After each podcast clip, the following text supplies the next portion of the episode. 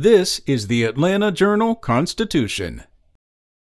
It's Thursday, November 17th. David Ralston, the self described country lawyer who helped set the state's political agenda for more than a decade as the powerful Speaker of the Georgia House of Representatives, died Wednesday after an extended illness. Ralston, a Republican who came from the hills of North Georgia, was elected Speaker by the Republican majority in the chamber in 2010 after Glenn Richardson, who preceded him, resigned over a series of negative revelations. He recently announced he wouldn't seek re election to the post because of his health problems. House Majority Leader Jon Burns of Newington was nominated Monday to become Speaker in January when the General Assembly convenes for its annual session. With Ralston's death, Speaker pro tem Jan Jones temporarily becomes Speaker. Governor Brian Kemp said Speaker Ralston was a pioneer in the growth of Georgia's Republican leadership and leaves an indelible mark on this state. Ralston was 68 years old.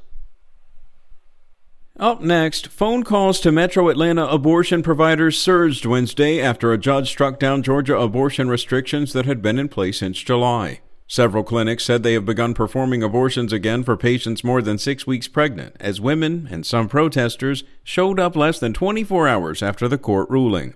The state's law had prohibited most abortions after fetal cardiac activity could be detected, typically about six weeks into pregnancy and before many people know they are pregnant. The law was signed by Governor Kemp in 2019 and went into effect after the U.S. Supreme Court overturned constitutional protections for abortions in June.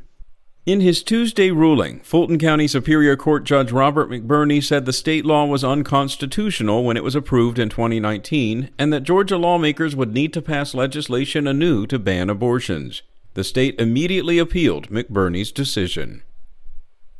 Meanwhile, Hartsfield Jackson International Airport faces a $40,000 fine for a fuel spill last year that killed fish along more than two miles of the Flint River.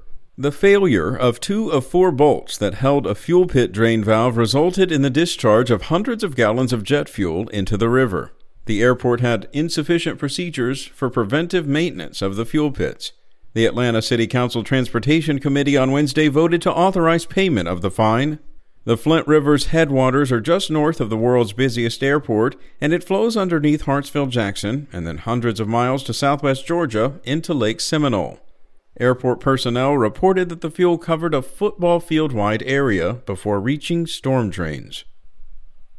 And Governor Kemp will stump with Senate hopeful Herschel Walker in suburban Cobb County on Saturday, marking his first major public campaign rally with the former football star as Republicans intensify their efforts to mobilize voters ahead of the December 6th runoff.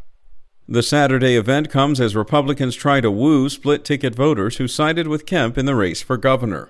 The governor and Walker have run sharply separate campaigns throughout the election cycle, even holding dueling events on the eve of the election a few miles away from each other in Cobb County.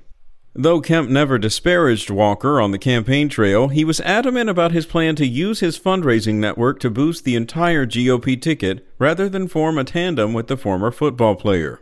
Senior GOP strategists hope the governor, fresh off a rematch victory over Abrams, can help convince wary Republicans concerned about Walker's personal baggage and fitness for the job to swallow their misgivings. They see the governor as a uniquely powerful messenger to those skeptical voters.